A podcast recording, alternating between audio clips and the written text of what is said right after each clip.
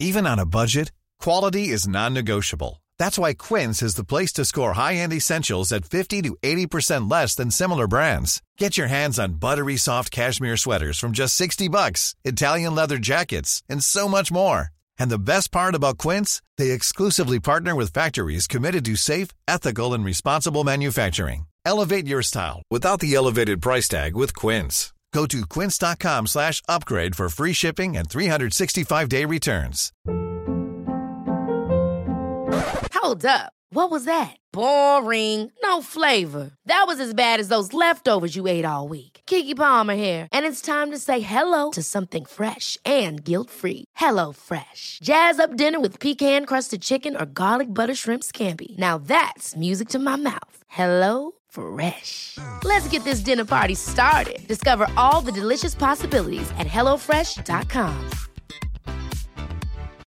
Millions of people have lost weight with personalized plans from Noom, like Evan, who can't stand salads and still lost 50 pounds. Salads, generally, for most people, are the easy button, right? For me, that wasn't an option. I never really was a salad guy. That's just not who I am. But Noom worked for me. Get your personalized plan today at Noom.com. Real Noom user compensated to provide their story. In four weeks, the typical Noom user can expect to lose one to two pounds per week. Individual results may vary. Benvenuti e buona mattinata. Al di là delle cose che ci possiamo dire, la sfida che ci affidiamo reciprocamente è quella di provare a creare e custodire qualche spazio di silenzio, no? visto che i ritmi della, della vita sono sufficientemente frenetici per tutti, allora i nostri incontri vogliono essere semplicemente l'occasione per stare un po' in silenzio dinanzi al Signore, per stare un po' in relazione con Lui, per prestare ascolto alla Sua parola. Anche questa domenica, la nostra consuetudine, ci lasciamo implicare dall'ascolto della scrittura, ci poniamo dinanzi a queste testimonianze di altri che hanno preceduto il nostro cammino nella fede, ci lasciamo guidare da, dalla parola di Dio che in queste testimonianze è trasmessa. Il mese scorso su Mosè, questo mese su un'altra figura dell'Antico Testamento, sulla figura di un profeta, Geremia, di per sé figure che non hanno ancora trovato il loro, il loro riferimento esplicito a Cristo, ma che non di meno ci testimoniano il cammino eh, di Israele che è anche il nostro cammino. Ci ritroviamo con la figura di Geremia dinanzi a una delle grandi figure di profeti dell'Antico Testamento. Allora, eh, a parte due brevissime notizie iniziali, lavoreremo su due serie di testi, sul, un po' di più sul testo della vocazione di Geremia e poi attraverseremo, a mo' di antologia, non, li consideriamo tutti perché sarebbero molti, i cosiddetti testi delle confessioni di questo profeta, i testi della crisi eh, di Geremia, visto che i titoli dei nostri incontri sono figure bibliche della fede, allora andiamo a considerare il fondamento e il fondamento alla prova, il fondamento che conosce momenti di annebbiamento. Quale fu la particolarità di Geremia, uno dei grandi profeti della tradizione biblica? Di vivere su una soglia, eh, vivere in un'epoca di transizione tra il VII e il VI secolo a.C., quando finisce definitivamente il regno di Giuda, il regno del sud, la monarchia in Israele. Di fatto da lì in avanti Israele non avrà più una sua autonomia.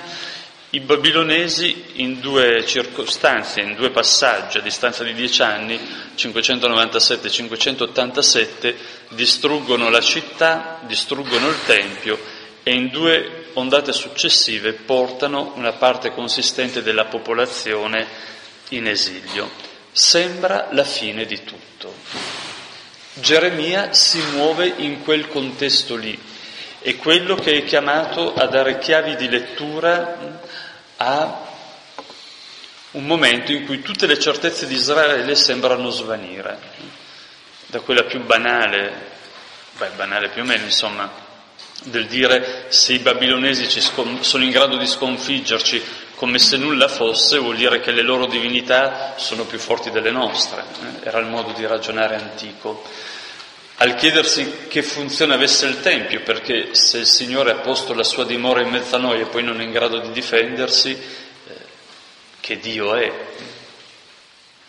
Allora Geremia agisce in questo contesto e agisce, eh, lo vedremo spesso, andando contro i luoghi comuni mm, e quindi irritando. Non è un profeta di consolazione, è un profeta che prova a decifrare, ad aiutare a decifrare il disastro che sta accadendo, senza compiacere il popolo, mettendo in gioco un invito alla conversione che è impegnativo e anche ostico. Va bene, dette queste cose andiamo a considerare il brano della vocazione, il brano iniziale del libro peraltro, dopodiché eh, appunto la serie successiva. Su questi versetti da 1 da 4 a 10 ci soffermiamo un po' di più. Vi chiedo scusa se sui foglietti non troverete molto in termini di commento, avendo dovuto far stare i testi, ma il commento l'ho preparato, ecco voglio dire, abbiamo messo soltanto i testi. Eh. Mi fu rivolta questa parola del Signore. Prima di formarti nel grembo materno ti ho conosciuto, prima che tu uscissi alla luce ti ho consacrato, ti ho stabilito profeta delle nazioni. Risposi, ahimè Signore Dio, ecco io non so parlare perché sono giovane. Ma il Signore mi disse, non dire sono giovane, tu andrai da tutti coloro a cui ti manderò e dirai tutto quello che io ti ordinerò. Non aver paura di fronte a loro, perché io sono con te per proteggerti. Oracolo del Signore. Il Signore stese la mano e mi toccò la bocca e il Signore mi disse, ecco, io metto le mie parole sulla tua bocca. Vedi, oggi ti do autorità sopra le nazioni e sopra i regni, per sradicare e demolire, per distruggere e abbattere, per edificare e piantare. Un brano del genere non è scritto per rendere ragione della prima pagina del diario spirituale del profeta, non è questo il significato. Dietro ai racconti di vocazione c'è un'obiezione radicale, ma tu chi credi di essere? I profeti non sono figure eh, istituzionali, non hanno legittimazioni pubbliche. Per cui chiunque può contestare la loro figura e l'autorità delle loro parole. In nome di chi ti presenti? Chi ci garantisce che tu sia un autentico profeta e non un falso profeta?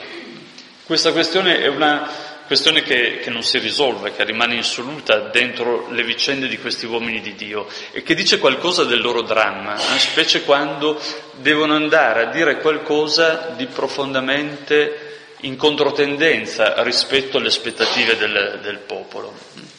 L'obiezione immediata può essere ma tu non sei un vero profeta e questa questione rimane aperta. Allora i racconti di vocazione sono il tentativo di rendere ragione del fondamento della loro figura e della loro identità, dello spiegare perché, come hanno intuito che il Signore chiedeva loro di rivolgere una parola al popolo a nome suo. Quindi non, andiamo, non siamo tanto nella logica della cronaca, ma della logica del rendere ragione del proprio fondamento.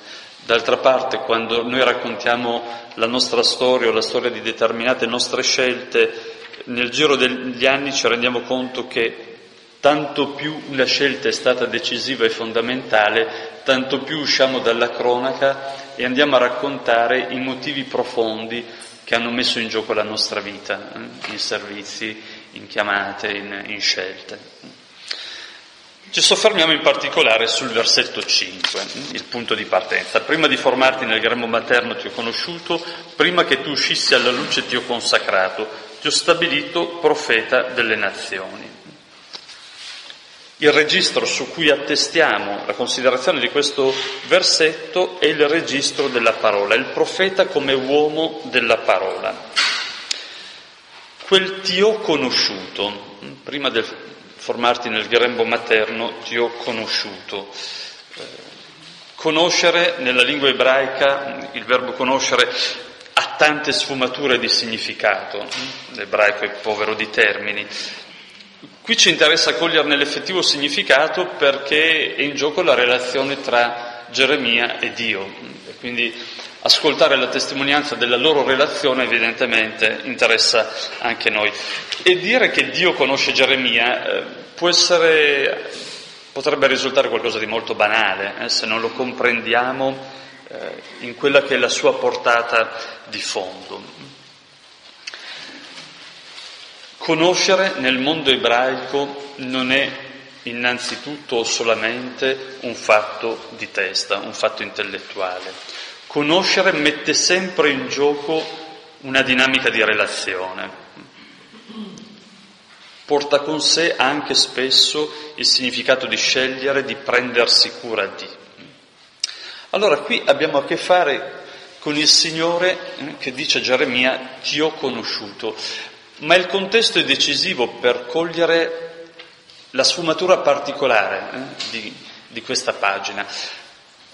Si sta alludendo al concepimento e poi alla nascita del profeta. Quello è il contesto. Un contesto in cui indirettamente la figura materna è evocata attraverso la menzione del grembo e poi del parto.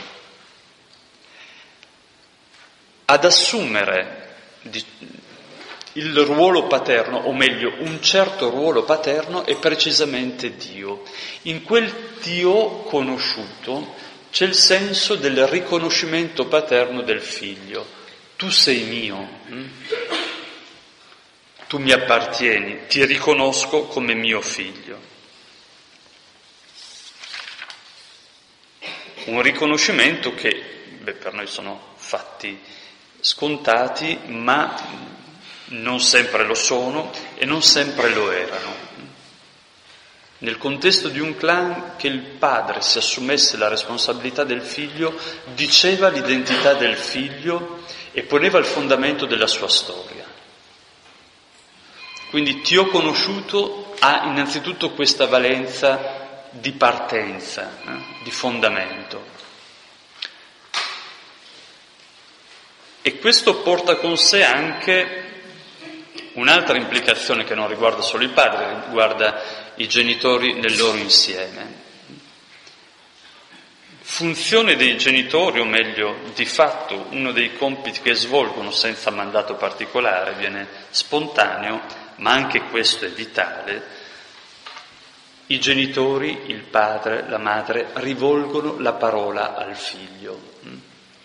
E quel rivolgere la parola, prima di diventare la comunicazione di contenuti, questo ci bisognerà aspettare qualche tempo, qualche mese anno, eh, per, perché i piccoli siano in grado di iniziare a capire dei contenuti, ma prima che capiscano i contenuti, ri, i genitori rivolgono loro la parola.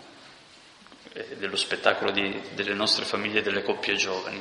Quanti mesi passati a parlare col bimbo che di per sé non capisce nulla, eppure capisce molto mm, e quella parola che gli viene rivolta è decisiva per cogliere che lui è qualcuno, che c'è qualcuno dinanzi a lui e che in quella parola che gli è rivolta c'è una cura che gli viene riservata. Eh. Sono le questioni fondamentali della vita. Nel momento in cui Dio dice a Geremia, prima ancora che tu fossi concepito, Prima ancora che tu uscissi alla luce, ti ho conosciuto, eh, ti ho riconosciuto come mio, vuol dire che questa relazione fondamentale con lui è un dato originario, non è qualcosa che è intervenuto a un certo punto della vita di Geremia. Anni e anni, dopo che ero passato per eh, fanciullezza, giovinezza e è entrato nell'età adulta, allora è arrivato il Signore. Non è la vicenda di Geremia. Eh? Qui si segnala una relazione che è un fatto originario. C'è fin dal momento in cui Geremia prende consistenza e viene alla luce. L'altro verbo che viene in questo versetto riservato a Geremia, ti ho consacrato, l'idea molto dell'Antico Testamento della consacrazione, della santificazione, santificazione come un essere preso e messo a parte. L'idea della santità biblica è questa nell'Antico Testamento. Entrare a far parte della sfera di Dio, appartenere a Lui.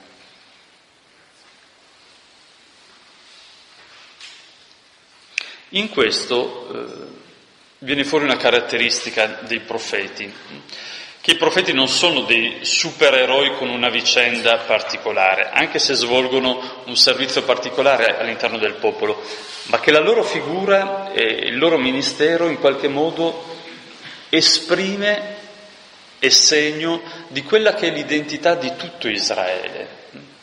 Anche Israele, ce lo ripete infinite volte la scrittura, è il popolo del Signore, è il popolo consacrato al Signore. Eri in Egitto, eri schiavo in Egitto, ti ho preso e ti ho messo a parte, ti ho santificato, il popolo santo. A Geremia viene rivolto lo stesso verbo da parte di Dio. Geremia viene santificato, viene consacrato da parte di Dio. Vuol dire precisamente questo, che la sua vicenda dovrà essere riflesso dovrà essere segno evidente di quella che è una sorte di tutto Israele. Anche Israele è segno per le nazioni, così come il profeta deve essere segno di Dio per il suo popolo.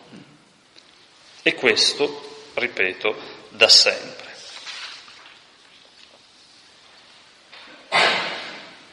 Ti ho stabilito profeta delle nazioni.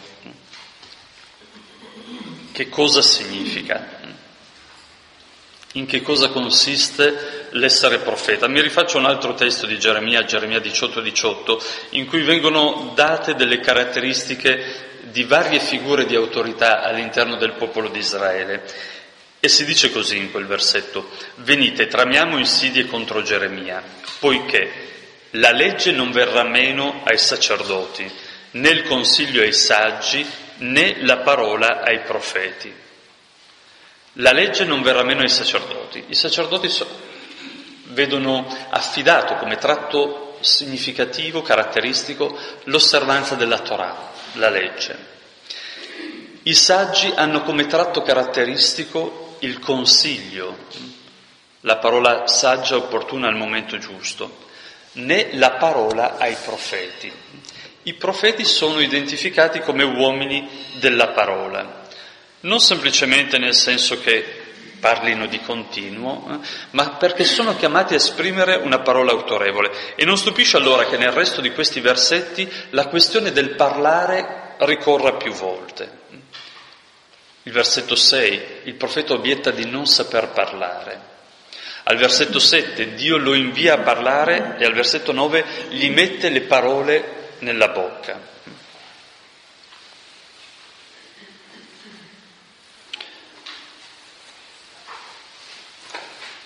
E non è semplicemente una questione di messaggi da recapitare. A volte siamo portati, ed è un po' riduttivo, a considerare i profeti come una sorta di messaggeri di Dio. Eh? Ci sono dei contenuti che Dio vuol far pervenire al suo popolo, allora manda qualcuno che trasmetta il messaggio. È un po' poco vedremo meglio perché e lo vedremo anche proprio nella figura di Geremia, perché tutto sommato un postino, un messaggero è una figura neutra, non è responsabile del contenuto che deve trasmettere e non è implicato nel contenuto che deve trasmettere. Ambasciatore non porta pena, si potrebbe dire, ma non è questa la condizione del profeta. Piuttosto dobbiamo cogliere qui, ed è un tratto tipico del mondo biblico che cosa vuol dire la dimensione della parola? In termini di condivisione di ciò che Dio ha da dire al suo popolo. Il mondo greco, e poi il mondo latino di conseguenza, vedeva il culmine dell'essere uomini nell'attività intellettuale, nel, nel pensare. I concetti, i ragionamenti, le argomentazioni. Esprimo la verità su Dio esprimo la verità sull'uomo nella misura in cui sono in grado di elaborare riflessione. Noi siamo figli di questa tradizione, evidentemente. Da qui tutta un'attenzione al mondo delle idee, dei concetti, della logica. Penso forse ci, cioè, l'abbiate osservato, se no non ci va molto a rendersene conto. Nella Bibbia, quando noi ascoltiamo le pagine della Bibbia, pochissimi termini esistono nell'ebraico biblico per dire l'attività intellettiva, intelligenza, idee, eh, concetti, ragionamenti. Non ci sono termini dell'ebraico per dire queste cose qua, perché non è quello il loro orizzonte. Non è quello il loro modo di ragionare. Il culmine dell'uomo non è che lui sia un essere pensante, piuttosto eh, nel mondo biblico il culmine dell'uomo è il fatto che sia un soggetto parlante. È un altro modo di raggiungere la verità. Nel mondo biblico, nel mondo orientale in genere, la verità la si raggiunge parlandosi, è attraverso la condivisione della parola che si raggiunge insieme la verità. Si scoprono i tesori della vita. Mentre il mondo greco in questo è tendenzialmente individualista come ideale, l'uomo appunto come soggetto pensante, il mondo biblico presenta il suo ideale di uomo come, e di accesso alla verità come un fatto di dialogo, di incontro tra le persone. Non a caso, tipicamente nel mondo semitico antico, non soltanto ebraico, non soltanto biblico, il perdere del tempo per parlare nelle attività commerciali, negli incontri, nelle relazioni era fondamentale. Perché la verità è un fatto di comunione, perché il cammino della vita è un fatto di condivisione e la parola è lo strumento principe eh, per ascoltarsi confrontarsi, condividere. E non stupisce allora che la categoria principe per dire il rapporto con Dio nell'Antico Testamento sia quella dell'alleanza, che è precisamente la relazione con Dio. Dio non mi manda delle idee, non mi manda delle deduzioni e delle controdeduzioni, mi, da, mi offre, ci offre la possibilità di una relazione viva ci rivolge la sua parola. Eh? Prima di essere una questione di contenuti, è una questione di dignità riconosciuta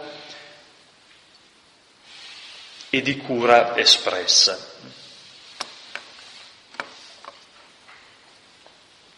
Peraltro, e qui qualche filone della filosofia contemporanea ci dice anche qualcosa di significativo al riguardo, l'idea della parola ci trasmette anche un'altra consapevolezza, che noi non ci inventiamo una lingua, nessuno di noi si è inventato una lingua, ci siamo ritrovati dentro una lingua e quindi abbiamo ricevuto dagli altri il modo per leggere il mondo, per affrontarlo, per parlarne. Non ci pensiamo mai, ma essere nati italiani o tedeschi o sudamericani non è semplicemente un fatto tecnico di aver imparato certa, un certo codice di lingua piuttosto che un altro, c'è di più, e aver, affront- aver ricevuto la griglia per leggere la realtà, eh? perché il linguaggio è precisamente questo, e non è qualcosa che ci diamo da soli, ma in cui ci ritroviamo collocati. Allora Geremia viene detto, prima che tu venissi concepito, prima che tu uscissi alla luce, ti ho conosciuto, nel senso che diciamo prima, ti ho rivolto la parola, ti sei ritrovato dentro una relazione che non ti sei dato tu. Questo ti costituisce profeta.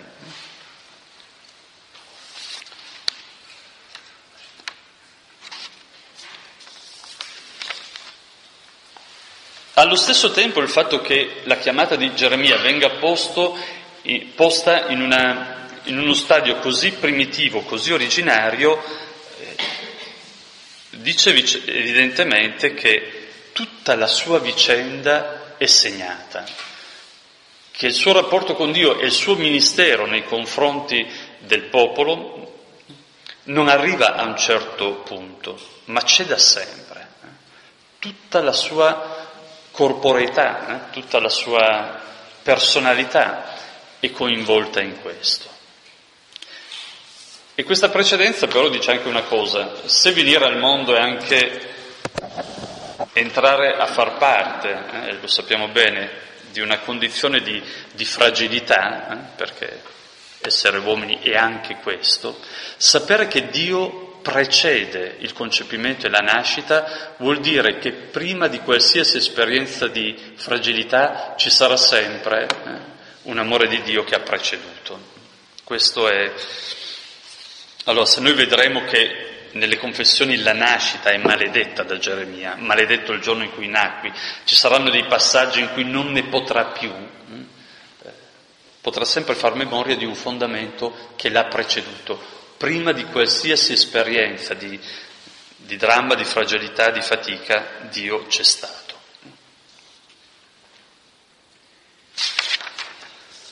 Andiamo avanti. L'obiezione di Geremia, hm? anche perché andiamo a scorrere un po' di più. Risposi, ahimè Signore Dio, ecco io non so parlare perché sono giovane, ma Signore mi disse non dire sono giovane, tu andrai da tutti coloro a cui ti manderò e dirai tutto quello che io ti ordinerò. Non aver paura di fronte a loro perché io sono con te per proteggerti. Ecco io non so parlare perché sono giovane. Beh, intanto non dice non so parlare perché tipo Mosè ho dei problemi di balbuzie o delle difficoltà di di espressione della parola. Non è quello il problema, ma dice perché sono giovane.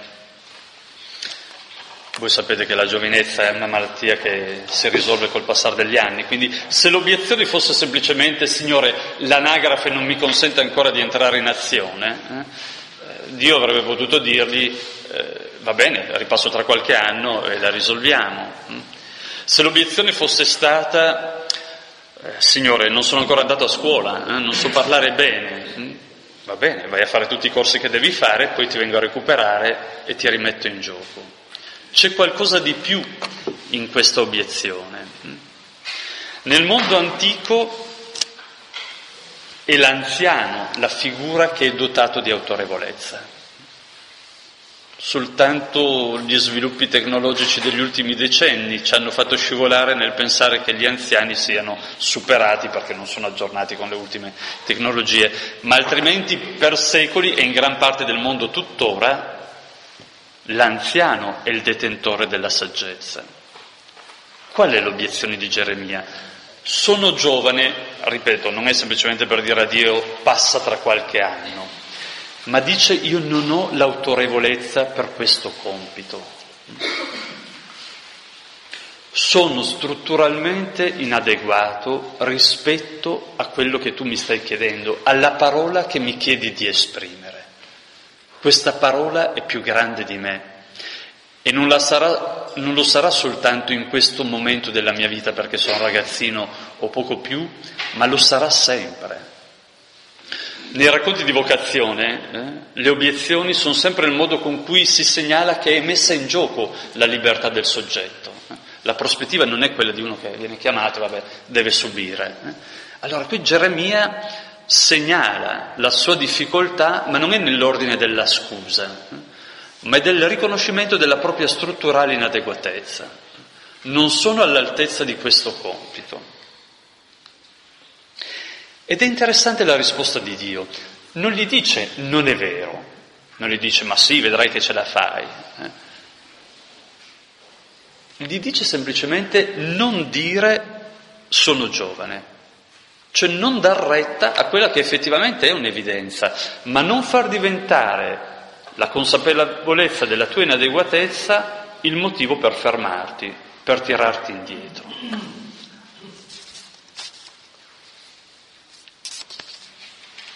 Poi va avanti, prosegue e gli dice che sarà in grado di svolgere la sua missione profetica nella misura in cui la vivrà dentro una logica di obbedienza, di obbedienza totale. Tutto ciò, tutti coloro a cui ti manderò, da tutti coloro a cui ti manderò tu andrai, tutto quello che io ti ordinerò tu dirai, tutto. Non selezionerai tu, non sceglierai tu ciò che ti eh, convince o non ti convince, gli interlocutori che eh, ti suscitano simpatia oppure no.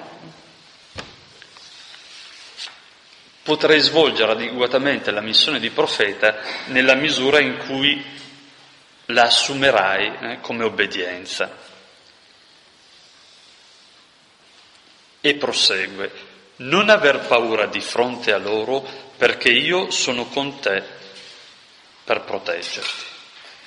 E qui fa venire fuori quella che era la motivazione effettiva dell'obiezione di Geremia, la paura.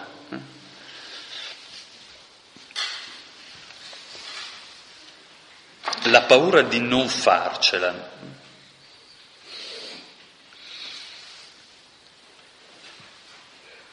Quante volte nella scrittura, Antico e Nuovo Testamento, su questo compare, ed è il fulcro delle il perno delle consolazioni di Dio, l'espressione non temere, non temete.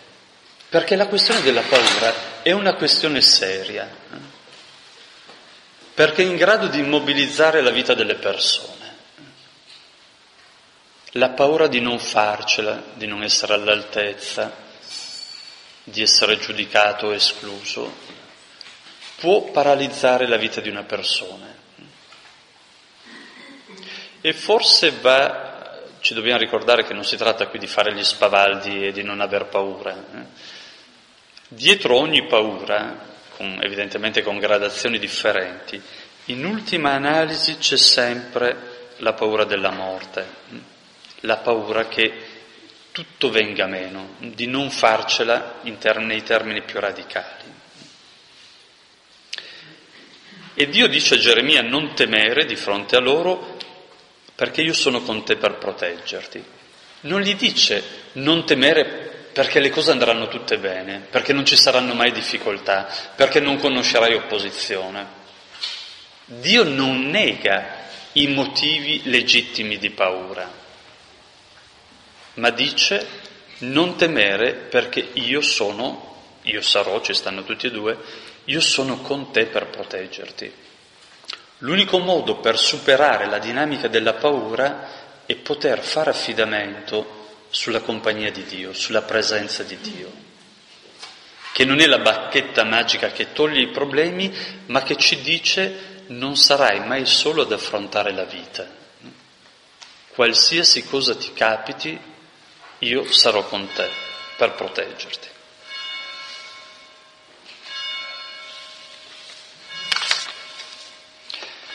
Versetti 9 e 10. Il Signore stese la mano e mi toccò la bocca, il Signore mi disse, ecco io metto le mie parole sulla tua bocca, vedi, oggi ti do autorità sopra le nazioni e sopra i regni, per sradicare e demolire, per distruggere e abbattere, per edificare e piantare. Proprio in, quel corpo che ha paura di assumere un compito del genere, su quel corpo Dio... Planning for your next trip? Elevate your travel style with Quince. Quince has all the jet setting essentials you'll want for your next getaway, like European linen, premium luggage options, buttery soft Italian leather bags, and so much more. And is all priced at 50 to 80% less than similar brands. Plus, Quince only works with factories that use safe and ethical manufacturing practices. Pack your bags with high-quality essentials you'll be wearing for vacations to come with Quince. Go to quince.com/pack for free shipping and 365-day returns. Ever catch yourself eating the same flavorless dinner three days in a row? Dreaming of something better? Well, HelloFresh is your guilt-free dream come true, baby. It's me, Kiki Palmer. Let's wake up those taste buds with hot, juicy pecan-crusted chicken or garlic butter shrimp scampi. Mm. Hello Fresh. Stop dreaming of all the delicious possibilities and dig in at HelloFresh.com. Let's get this dinner party started.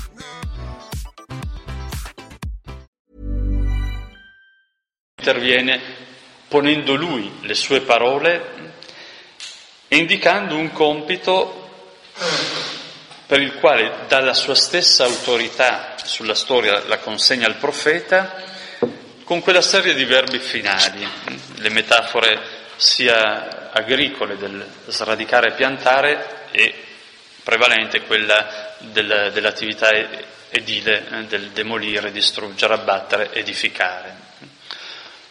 Quella serie di verbi calcisticamente è un 4 a 2, eh? cioè quattro sono verbi negativi che dicono la proporzione effettiva della missione di Geremia. Geremia fondamentalmente sarà un profeta di sventura, mm?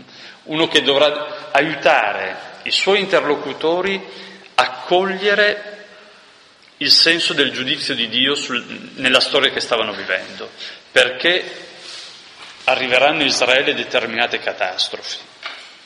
Ma dice anche che gli ultimi due verbi della serie sono due verbi positivi, che anche il momento della condanna, anche il momento della distruzione, anche il momento del fallimento non sono l'obiettivo di Dio, sono diremmo noi, forme pedagogiche, forme di passaggio con cui Dio educa il suo popolo.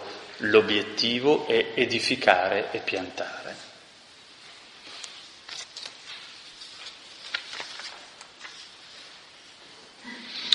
Passiamo ai testi di confessione. Siamo nella prima parte, perché poi sulla meditazione andiamo più brevemente. Quindi mi limito a commentare i testi segnalando le, le cose rilevanti, poi sul registro della meditazione ci diciamo tra un po'. Le confessioni di Geremia sono quei testi eh, originali di questo profeta rispetto agli altri libri profetici in cui viene fuori il vissuto di quest'uomo di Dio, le sue crisi e le sue ribellioni, quando le cose non vanno. E proprio la schiettezza del tono spiega questa dicitura. Confessioni è stato preso tu da, da Sant'Agostino, le confessioni di Sant'Agostino, ed è stato trasposto a queste pagine di Geremia. Pagine così vive, così schiette da essere accostate a molte pagine di Giobbe, il giusto sofferente che si ribella a Dio, ed essere state percepite molt, come molto vere eh, nel Novecento dinanzi al tema del, del silenzio di Dio pagine per certi versi scandalose, ma allora non, non, leggiamo tutti i testi delle confessioni, un breve itinerario in quei testi lì per cogliere qualcosa dell'itinerario di fede di, di Geremia. Il primo, Geremia 11, 18, 12, 6. Il Signore me lo ha manifestato, io l'ho saputo, mi ha fatto vedere i loro intrighi. E io, come un agnello mansueto che viene portato al macello, non sapevo che tramavano contro di me e dicevano abbattiamo l'albero nel suo pieno vigore, strappiamolo dalla terra dei viventi, nessuno ricordi più il suo nome. Signore degli eserciti, giusto giudice, che provi il cuore e la mente, possa io vedere la tua vendetta su di loro, poiché a te ho affidato la mia causa. Riguardo agli uomini di Anatot che vogliono la mia vita e mi dicono non profetare nel nome del Signore, se non morirai per mano nostra, così dice il Signore degli eserciti. Ecco, li punirò, i loro giovani moriranno di spada, i loro figli e le loro figlie moriranno di fame. Non rimarrà di loro nessun, alcun superstite, perché manderò la sventura contro gli uomini di Anatot nell'anno del loro castigo. Tu sei troppo giusto, Signore, perché io possa contendere con te, ma vorrei solo rivolgerti una parola sulla giustizia. Perché la vita degli empi prospera? Perché tutti i traditori sono tranquilli?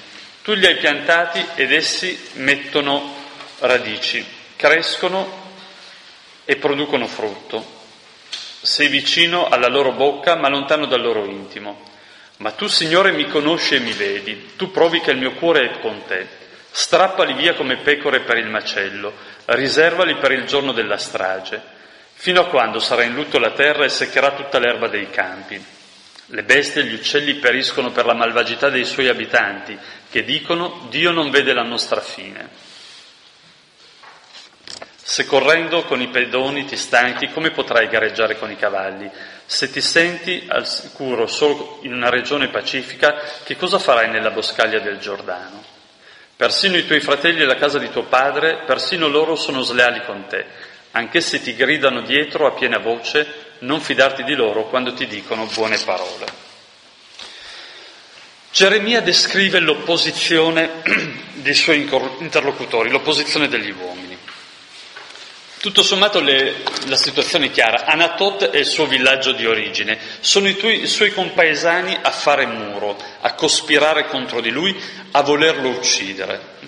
11, i versetti 19 e 21 dicono questo. E vogliono ucciderlo perché fa profezia nel nome del Signore. A noi interessa qui mettere soltanto in evidenza una cosa, perché poi nelle pagine successive non sarà così. Qui tutte le difficoltà vengono dagli uomini e Dio sembra totalmente schierato dalla parte del profeta. È lui che rivela i piani omicidi al versetto 18, è lui che risponde al suo desiderio di vendetta al versetto 20. Quindi siamo dentro una cornice tradizionale. L'innocente è perseguitato dagli empi, ma Dio è dalla sua parte e Dio lo vendicherà è l'inizio di quella crisi, quindi ha iniziato ormai da tempo il suo ministero, conosce il rifiuto dei suoi contemporanei, ma legge ancora questa realtà dicendo Signore, io conto su di te, io sono giusto, sei dalla mia parte, provvedi a punirli. È la logica del mondo antico. Dio premia i giusti e punisce gli empi. Per il momento Geremia sta tribolando, ma rispetto a Dio e tranquillo. Capitolo 15, versetti da 10 a 21. Me infelice, madre mia, mi hai partorito uomo di litigio e di contesa per tutto il paese. Non ho ricevuto prestiti, non ne ho fatti a nessuno, eppure tutti mi maledicono. In realtà, Signore, ti ho servito come meglio potevo. Mi sono rivolto a te con preghiere per il mio nemico, nel tempo della sventura e nel tempo dell'angoscia.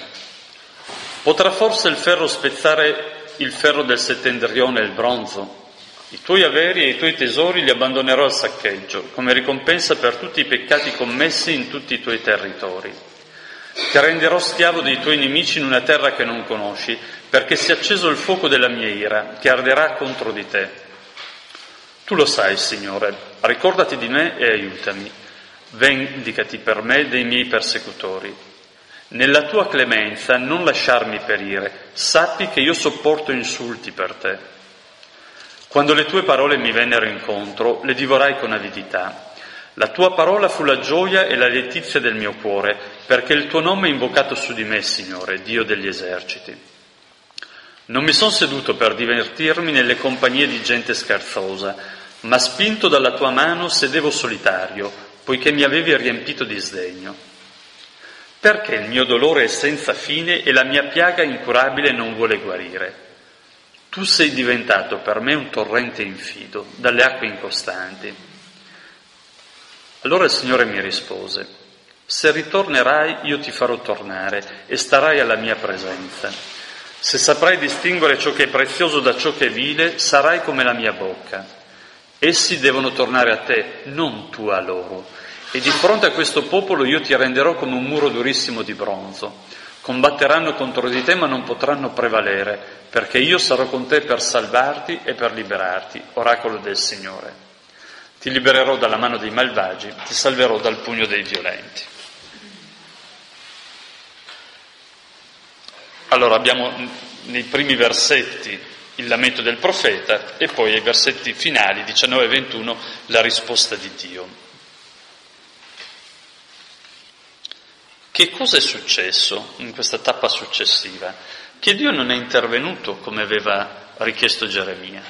C'è l'opposizione, questa continua ad esserci, l'opposizione degli uomini, ma Geremia inizia a, segna- a dare dei segnali di eh, insoddisfazione rispetto all'atteggiamento di Dio. Non sei intervenuto per punirli,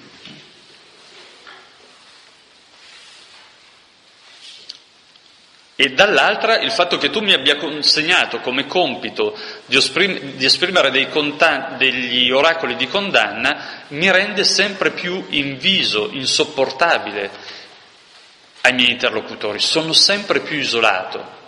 Allora, da una parte sempre più isolato, me ne stavo solitario, non partecipavo alla gioia degli altri, e dall'altra tu che non fai la tua parte, non ti capisco. Quindi inizia accusando sua madre perché lo ha generato, ma questo è solo di passaggio. Poi maledice quelli, i suoi interlocutori perché lo perseguitano. Ma poi si lamenta contro Dio con quell'espressione fortissima, tu sei diventato per me un torrente in filo dalle acque incostanti. Beh, basterebbe la cronaca di questi giorni, ma in quel mondo in cui anche il deserto può conoscere all'improvviso, hm, dai wadi, dai torrenti, eh,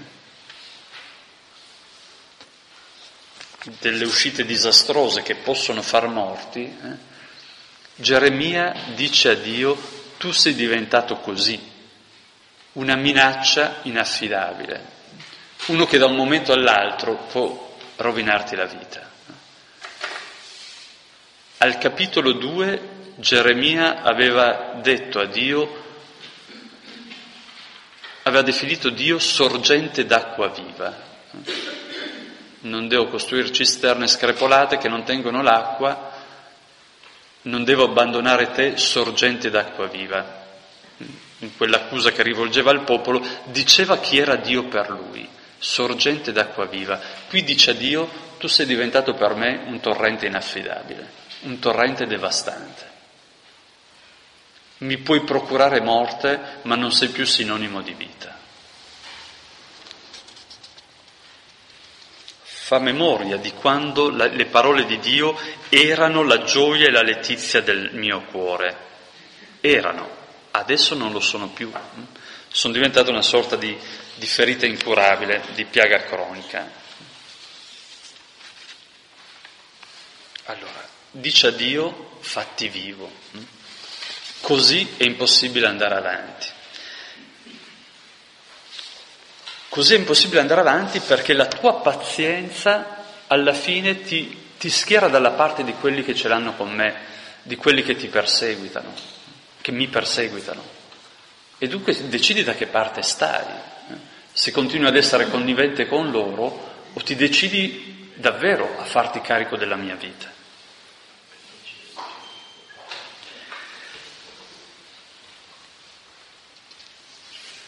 La cosa impressionante in, in, questa pagina è la risposta di Dio ai versetti da 19 a 21. Dio non interviene per consolarlo o per dargli la vinta e gli dice che deve convertirsi. Il Signore mi rispose, se ritornerai io ti farò ritornare. Vi ricordo che in ebraico non c'è il verbo convertirsi, il verbo convertirsi è ritornare. Quindi, se saprai distinguere ciò che è prezioso da ciò che è vile, sarai come la mia bocca. Essi devono tornare a te, non tu a loro. Sei tu che devi riconoscere la mia azione nella storia non assumere la categoria degli altri. Tu ti devi convertire e non pensare alla mia azione come te la sei immaginata tu. Dopodiché Dio gli ribadisce quello che gli aveva detto al capitolo 1. Noi ci siamo fermati al versetto 10, se andaste fino ai versetti 18 e 19 ci sono le stesse espressioni. Ti renderò come un muro durissimo di bronzo, combatteranno contro di te ma non potranno prevalere, io sarò con te per salvarti e liberarti. Torna alla stessa espressione di prima. Quindi Dio ribadisce i termini del suo impegno, ma dicendo a Geremia, attenzione che ti devi convertire anche tu. Non devi essere tu a pretendere i termini della mia azione, ma devi essere tu a saper distinguere ciò che è prezioso da ciò che è vile.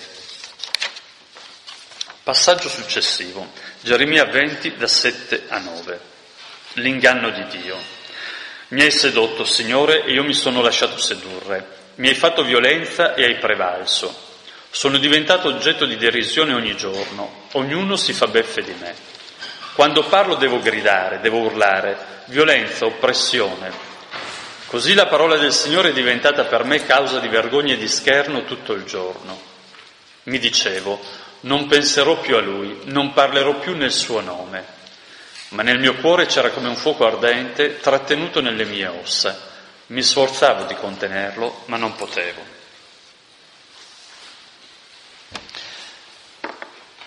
Geremia esprime tutta la, la delusione per la storia che sta portando avanti con Dio. Inizia con una metafora durissima. Si paragona a una ragazza che è stata sedotta da Dio. Dio ha approfittato della sua ingenuità, gli ha usato violenza. Dopodiché non ha trovato che derisione da parte degli altri, ognuno si beffa di me, sono diventato oggetto di derisione. Non si lamenta semplicemente di, dei contenuti che ha dovuto portare, eh, ma di tutta la sua esistenza. Mi dicevo, segno di qualcosa che che è tornato a lungo. Non penserò più a lui, non parlerò più nel suo nome. Certo, mi sono detto ridetto, chiuso, non voglio proseguire su questa strada. E qual è il paradosso di, di questa pagina qui?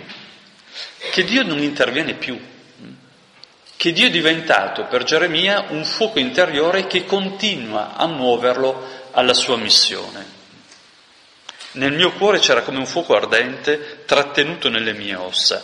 Mi sforzavo di contenerlo, ma non potevo. La mia vita è irrimediabilmente segnata da questa missione, da quel fuoco che Dio mi ha messo dentro.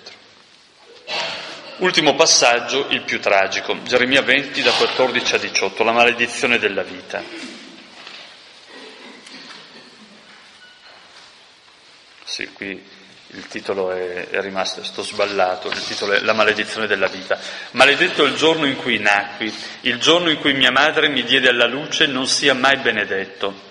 Maledetto l'uomo che portò a mio padre il lieto annuncio, ti è nato un figlio masco, maschio e lo colmò di gioia. Quell'uomo sia come le città che il Signore ha distrutto, senza compassione. Ascolti grida al mattino e urla a mezzogiorno.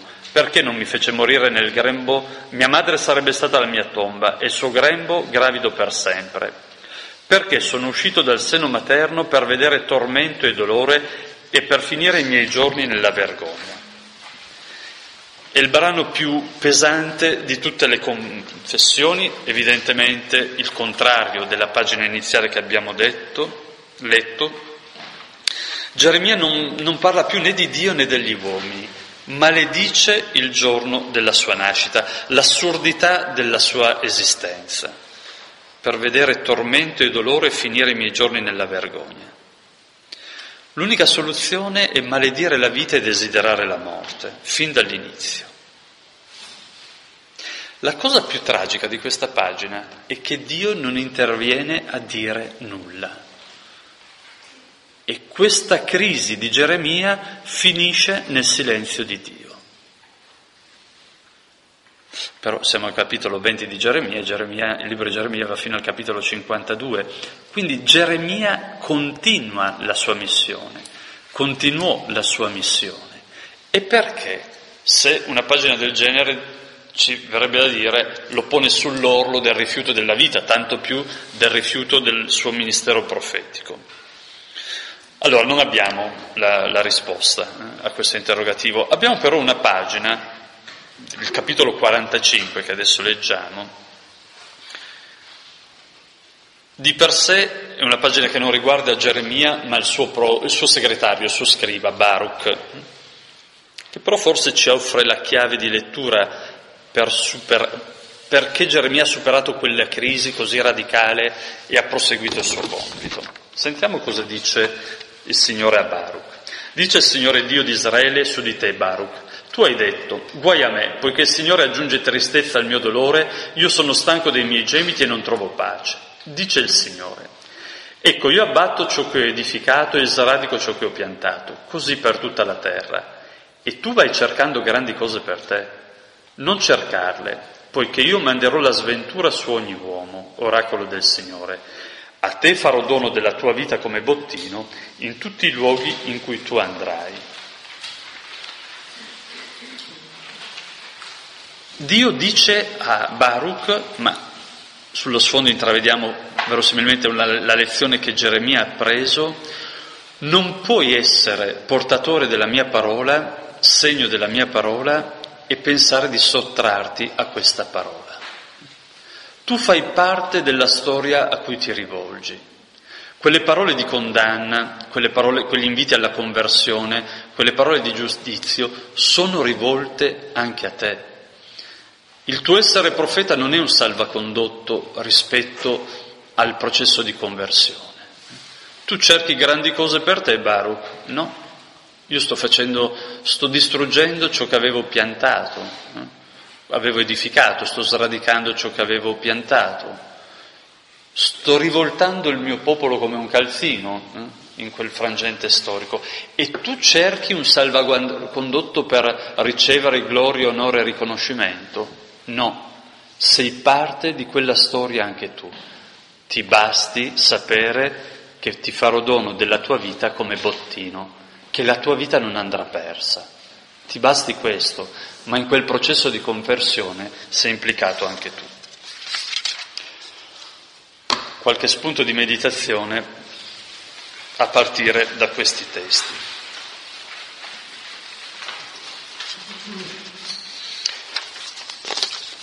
Gli spunti sono addirittura otto. Eh? A voi evidentemente far la cernita e a me provare a non dilungarmi troppo. Dio ci rivolge la parola mm? e in questo c'è il dono della dignità filiale. Eh, noi siamo tendenzialmente portati a ridurre eh, la portata della parola di Dio ai contenuti e ci sta, ma sottovalutiamo il significato che questo fatto ha in termini di reciprocità con Dio. Do un'immagine chiara. Nelle nostre celebrazioni di qualsiasi tipo, perché non riguarda solo l'Eucarestia, spesso mentalmente noi riduciamo la liturgia della parola a un momento didattico. Oh, adesso andiamo a scuola, ci sediamo, ascoltiamo e se siamo bravi mentalmente prendiamo appunti. Non è il momento scolastico quella roba lì. Eh? C'è di più, ci saranno anche dei contenuti, ma più in profondità l'idea è che Dio mi rivolge la parola, ci rivolge la parola in quel momento e in questo modo ci rende suoi figli, ci riconosce la dignità di suoi interlocutori, ci dice la cura dei, nei nostri confronti. Perché è importante come credenti por, porci in ascolto di questa parola? Non è semplicemente per imparare bene la lezione e magari ripetere la memoria, ma per essere consapevoli della dignità e della cura che ci è riservata. Per questo sprechiamo una mattinata provandocene a stare un po' zitti per metterci in ascolto di quella parola più grande di noi. Ne va della nostra dignità. Per questo la sfida a prendere in mano la Bibbia, i Vangeli e a pregarci. Prima di imparare la lezione è una questione di dignità che mi viene, mi viene riconosciuta. Dio ci rivolge, Dio mi rivolge la sua parola. È una questione di comunione con Lui. Eh? La seconda cosa, la fede come fondamento della nostra identità. Noi siamo inseriti, lo sappiamo, non ci lamentiamo più di tanto, in un contesto che tende a rimuovere Dio hm, come riferimento della propria vita. Se non facciamo attenzione anche noi eh, rischiamo di ridurre la fede che, in cui pure crediamo, hm, a cui pure teniamo, cioè la relazione viva con Dio, a un pezzo della nostra vita non riconoscendola più come il fondamento. Allora, una pagina come quella di Geremia 1 ci dice che la fede non è un pezzo della nostra vita tra i tanti, non è una cosa a cui ogni tanto prestare un po' di attenzione, ma è il fondamento di quello che siamo, è il fondamento del nostro stare al mondo. Dio non è un fantoccio, eh? Dio non è un idolo eh, marginale, o è il fondamento o non è Dio. La terza cosa, ce la siamo sentiti dire tante volte, ci fa bene sentircelo dire. L'azione di Dio ci precede. Rispetto a qualsiasi nostra storia, rispetto a quando abbiamo preso coscienza hm, della nostra identità, del nostro modo di affrontare la vita, ma rispetto anche a qualsiasi crisi o qualsiasi nostro peccato o difficoltà, Dio viene prima che significa che il suo amore entra in relazione con noi, eh, ma non è in balia dei nostri stati d'animi e dei nostri atteggiamenti. L'amore di Dio ci precede comunque, prescinde anche, non è indifferente alla nostra risposta, ma la sua qualità non dipende dalla nostra risposta, c'è prima di tutto. Questo vuol dire avere nella vita un fondamento affidabile, saper contare in termini decisivi su un amore che ci ha preceduto, ci ha creato e che rimane in modo fedele nel suo donarsi a noi. Nel suo donarsi a noi, non nel suo donarsi alle nostre pretese, eh, ma su questo poi. Quarta cosa, sto bucando clamorosamente i tempi, ma la nostra strutturale inadeguatezza. Rispetto al dono di Dio, rispetto a qualsiasi, uso il termine tra virgolette perché lo intendo in senso ampio, rispetto a qualsiasi vocazione in cui siamo implicati, non possiamo che riconoscerci inadeguati. Nessuno di noi è all'altezza di Dio. Non soltanto non ci siamo meritati tutto questo, ma la posta in gioco nella misura piena è fuori dalla nostra portata.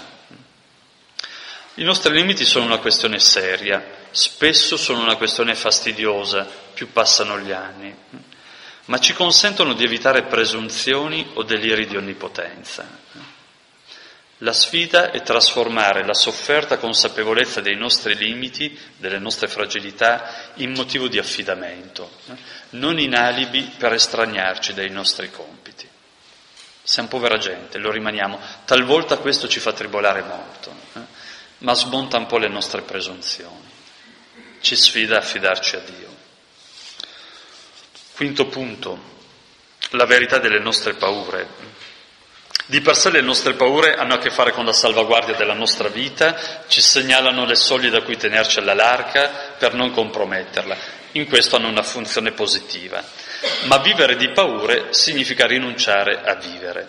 Chiamare per nome le nostre paure nelle diverse stagioni della vita è condizione per non lasciarsi sopraffare da esse consapevoli che dietro le nostre paure c'è in ultima analisi, ce lo dicevamo, la paura di morire.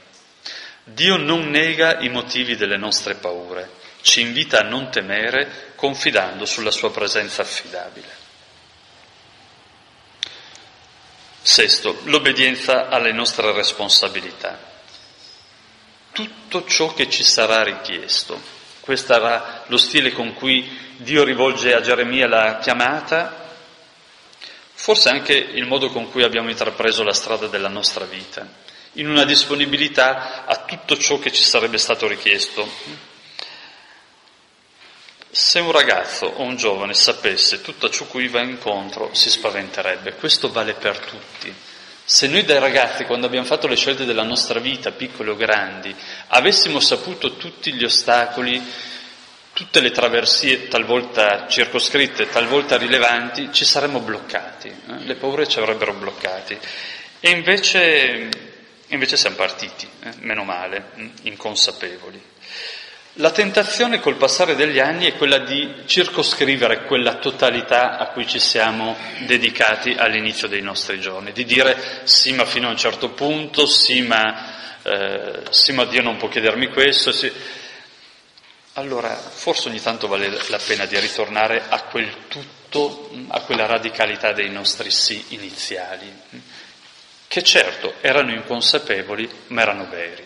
Allora Dio non ci esime dalle croci, Dio non ci esime dalle difficoltà, ci chiede di, di assumere il tutto in una logica di affidamento e di obbedienza. Il silenzio di Dio è la tentazione del rimpianto, il settimo. Dio non risponde come un automa alle nostre istanze.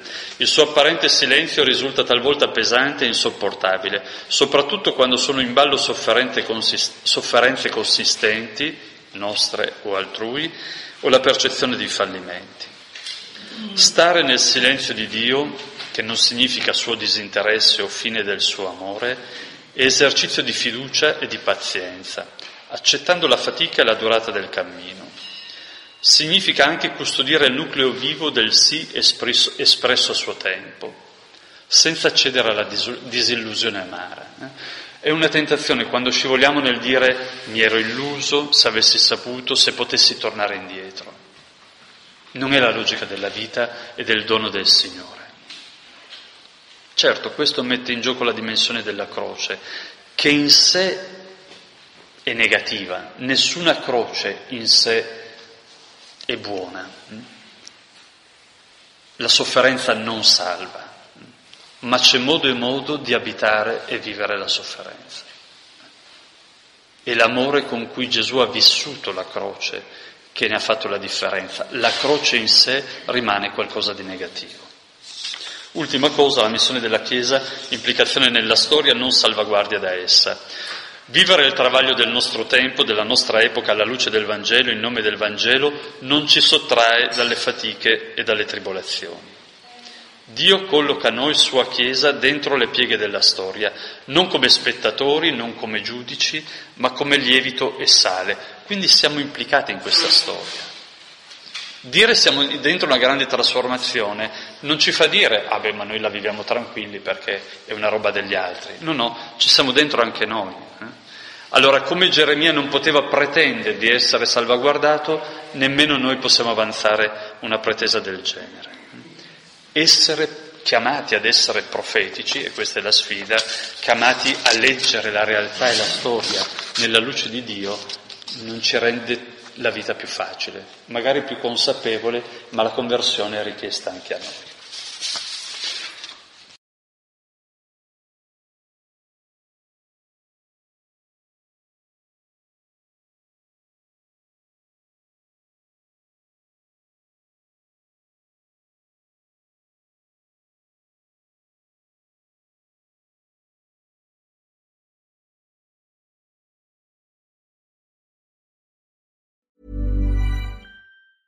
Even on a budget, quality is non-negotiable. That's why Quince is the place to score high-end essentials at 50 to 80% less than similar brands. Get your hands on buttery soft cashmere sweaters from just 60 bucks, Italian leather jackets, and so much more.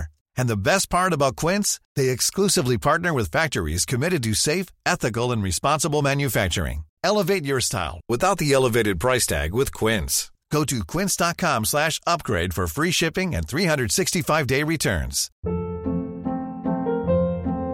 Hold up. What was that? Boring. No flavor. That was as bad as those leftovers you ate all week. Kiki Palmer here, and it's time to say hello to something fresh and guilt-free. Hello Fresh. Jazz up dinner with pecan-crusted chicken or garlic butter shrimp scampi. Now that's music to my mouth. Hello Fresh. Let's get this dinner party started. Discover all the delicious possibilities at HelloFresh.com.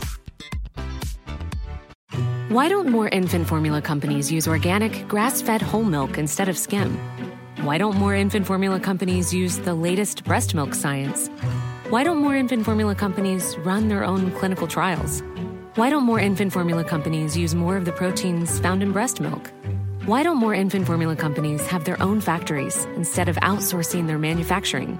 We wondered the same thing. So we made ByHeart, a better formula for formula. Learn more at byheart.com.